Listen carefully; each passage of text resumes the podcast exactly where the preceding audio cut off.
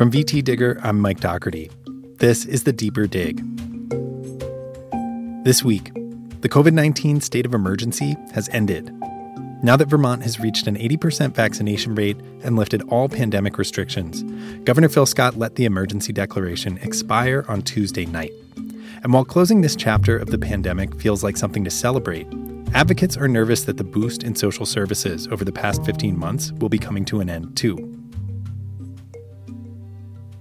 The state of emergency gave the Scott administration the authority to maintain a vast social safety net during the pandemic. Landlords were barred from evicting renters, homeless Vermonters were housed free of charge in motels around the state, and a series of meal distribution programs ensured families access to food. On Tuesday, Scott said that authority was no longer needed.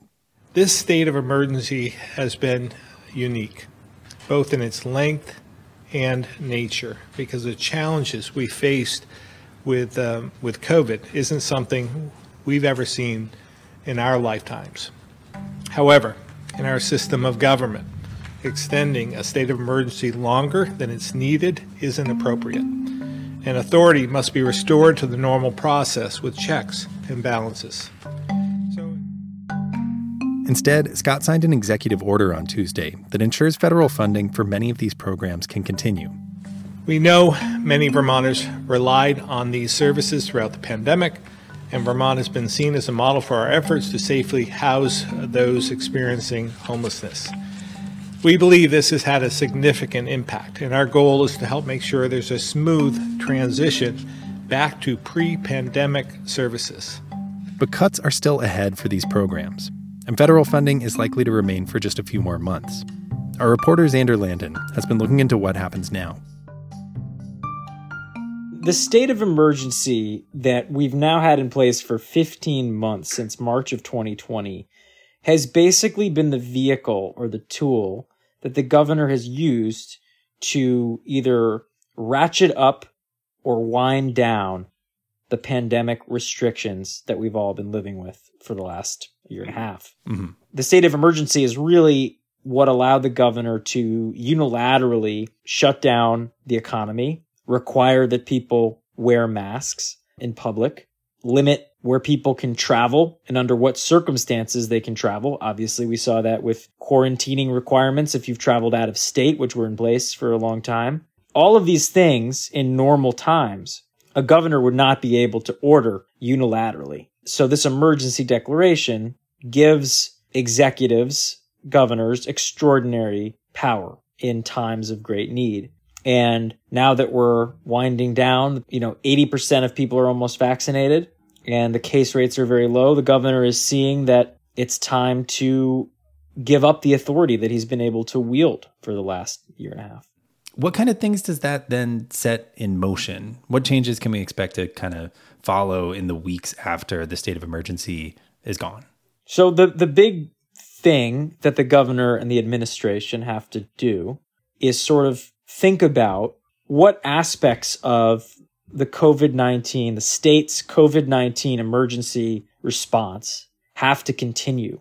And how does the state ensure that they can continue, even though you don't have this emergency declaration in place? What has come up in the recent days is a concern about how is the state going to be able to maintain heightened aid programs that it's been carrying out during the pandemic without an emergency declaration because that emergency declaration has allowed Vermont to receive a lot of federal funding that has allowed the state to distribute more food to those in need and has allowed the state to receive reimbursement from the feds for housing programs for the homeless population, which has almost entirely been housed by the state since March of 2020 in motels, hotels, shelters.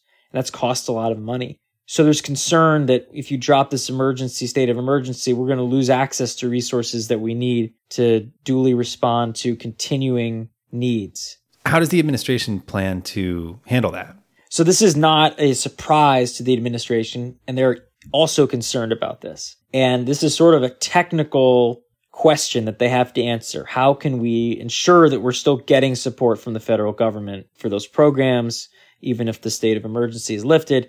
And their solution at this point is an executive order. And the governor can issue executive orders at any time to carry out initiatives. And what this executive order will be is an executive order that basically continues the state's emergency housing and food distribution programs for the purpose of being able to receive funding from FEMA because FEMA has told the Scott administration you can continue to receive this federal funding so long as there's a governor's order that sort of lays down the necessity for these programs to continue. I talked to the governor's legal counsel, Jaye Pershing Johnson, the other day, and I was asking her about basically, you know, what's the administration going to do if we get rid of the state of emergency and there's all of a sudden a resurgence in cases? What happens? What can the governor do? She did say, you know, the governor can always just issue another emergency declaration and put us back in a situation where the governor can do what he's done before. However, she was pretty confident that even if there is a resurgence in cases, the government's response is not going to look like what it was in March of 2020 or even a few months ago hmm. because people are vaccinated, which gives them immunity. And because the state and the public know how this virus works and they know how to respond. To it, this isn't a new factor anymore. So she said, the, the governor's lawyer said that they'd expect that any public health response would be much more minimal and more targeted than what we saw before, which was basically broad strokes, blanket restrictions. Gotcha. I wonder is it fair or does it make sense to look at the end of the state of emergency as kind of symbolic of the end of this kind of period where the state has really made COVID 19 the focus of its real operation? Is that reading too much into it? You know, what does this really represent? I don't think that is reading too much into it. I think that yet you're correct that this is very momentous. It shows that the government, the state government, has a great deal of confidence that cases are not going to spike again, at least for now, that things, business and daily life can go on as usual to some extent without any restriction the fact that the government is doing that is very momentous. And I think it's also evidenced in the fact that, you know, our lives, at least the press, our lives were dominated by the governor's bi-weekly press conferences where his administration officials would get up and talk about the latest modeling of the pandemic and the latest case information, etc. The governor's now winding those down and we're going to be hearing a lot less about COVID. That that to me is also a big sign that things are changing, and hopefully they'll stay that way. When we come back, why some advocates are still concerned about returning to business as usual.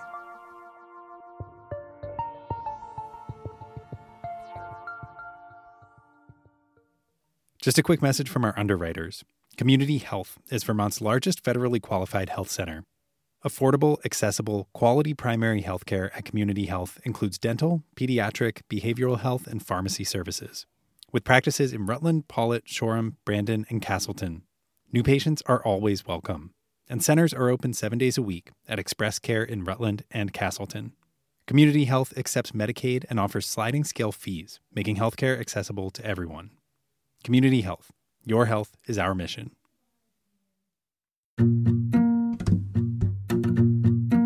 We've been aware for a few weeks now that the end of the state of emergency was on its way. So last week, a group of about 130 organizations sent a letter to the Scott administration urging them to find permanent solutions to some of the needs that the pandemic exposed. Now we're turning to the consequences of having people have relied on these programs for over a year and now they're coming to an end. And what are we going to do about that as a state. Anore Horton leads one of the organizations behind that letter, Hunger Free Vermont. She said it's going to be critical for the state to find ways to slowly ramp down the pandemic hunger and housing relief programs. You know, that's really important because we need some time to figure out as a state how we're going to continue to serve the people who are really continuing to need these programs. And the, the hotel housing program uh, for people who don't have any other place to live. That's another critical, critical program that's quite expensive, but has made a profound, profound, profound difference, a life and death difference, literally, during this last year plus for people in our state. And that's another program that is FEMA funded and will end. Um, it is ending in its current form July 1st. And while some categories of particularly vulnerable people will be able to um, continue to be housed in hotels, there are there's a significant number of individuals who are going to not be able to stay in the hotels any longer. And the challenge there is that there simply do not exist sufficient units of housing in the state to house those folks in another way right now. There's really no no stable place with four walls and a roof for some of these folks to go. And what's also going to end for them is um, meals that were being paid for also through this uh, FEMA funding and um, delivered to the hotels by a range of local charitable and social service organizations. So we've got a housing, a shelter crisis, and a, and a hunger crisis um, looming. Yeah, I thought it was really interesting the way you and the other authors of this letter phrased this by saying that most people in the state are still living in a state of emergency which I thought was a really interesting distinction there. That you know we, we, were talking about this in the very kind of technical, sort of legalistic sense, but you're you're talking about something much different and more abstract there.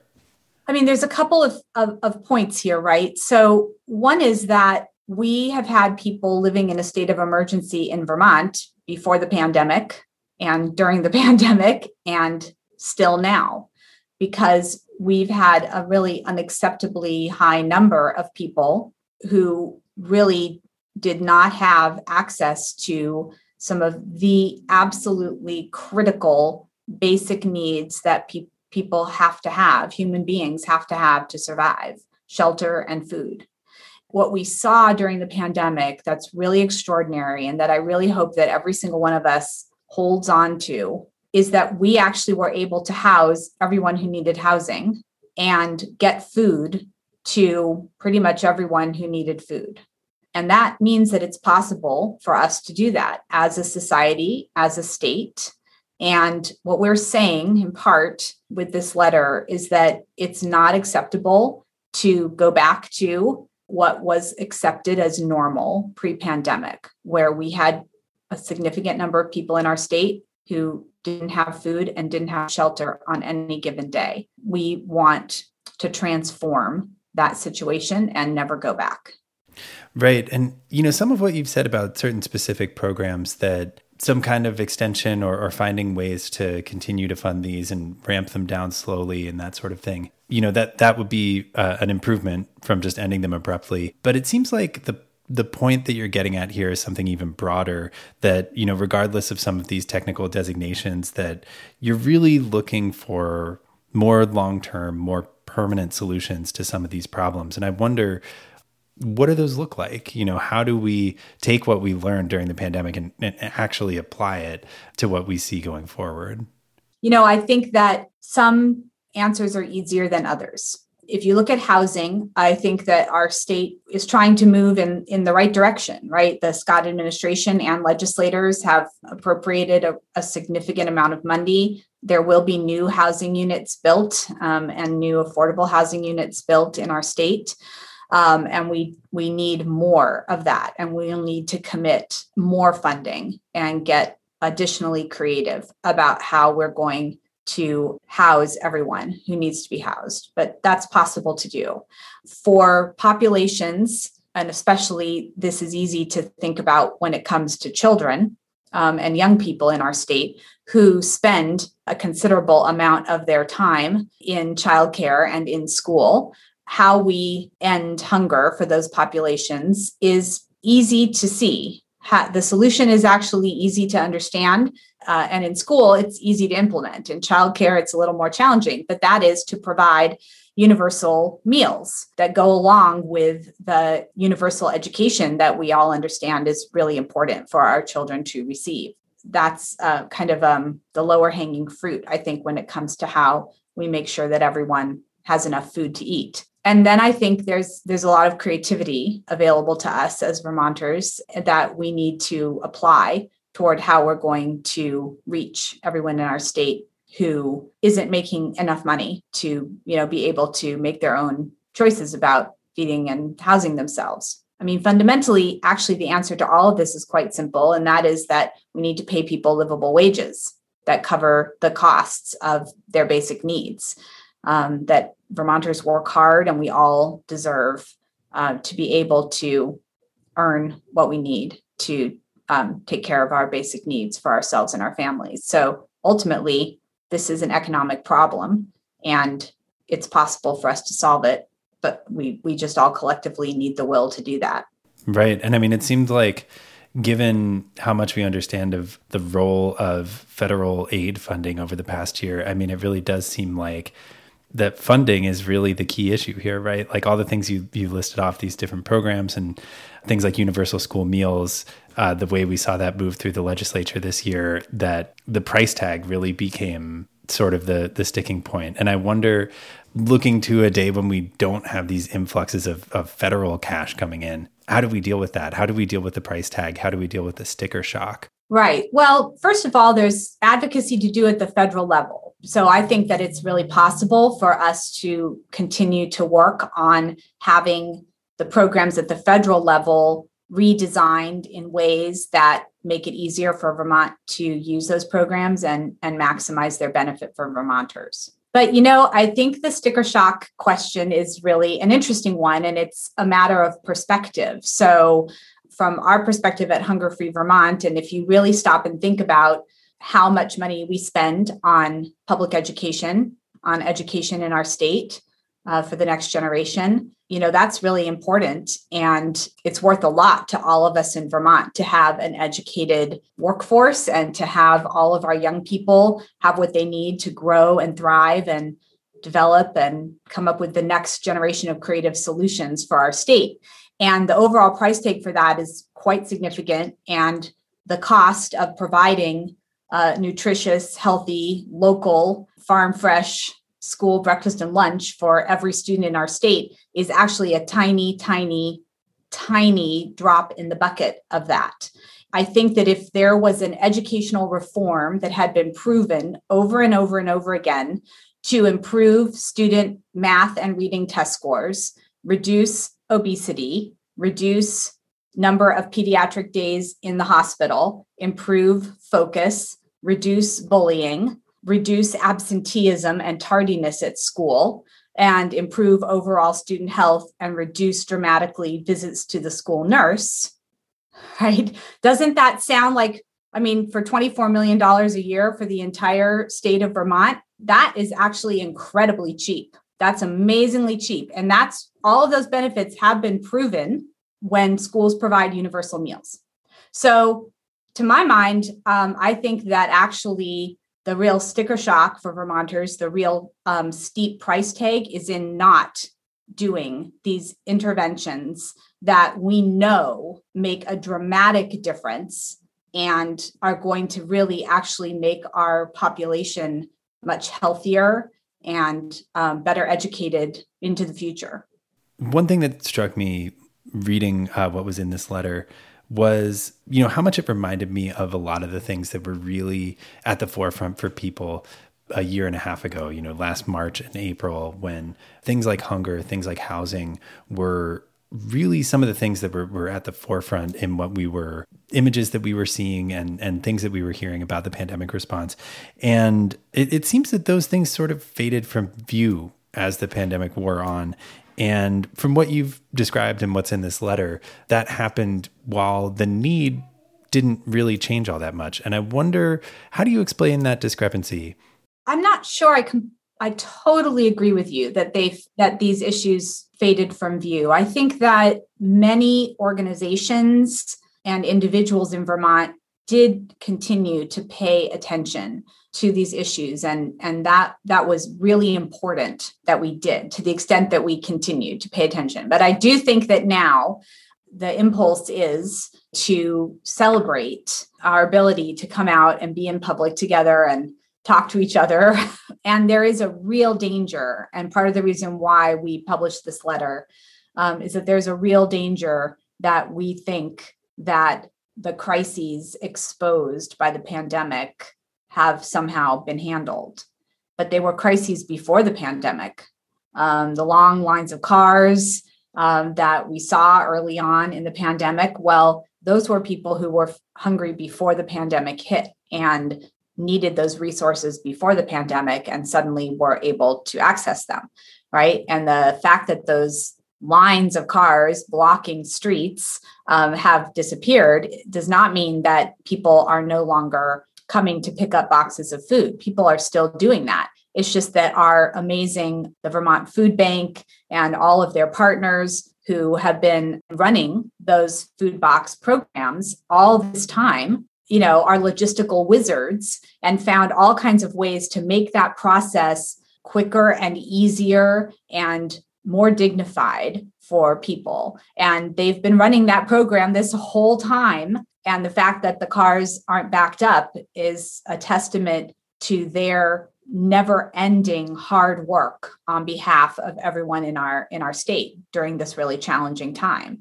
but the food boxes are still getting packed and they're still being picked up and many other programs are also um, still being used every day here in our state. And it's really important for everyone to understand and remember that.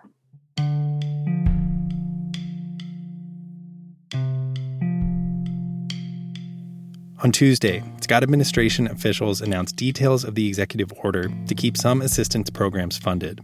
Expanded Three Squares Vermont benefits will continue, and about two thirds of the people using the state's motel housing program will be eligible for an 84 day extension. Certain populations, like families and people with disabilities, can qualify to stay indefinitely. Scott said there will be an end date for federal funding for these programs, but that date is not yet clear.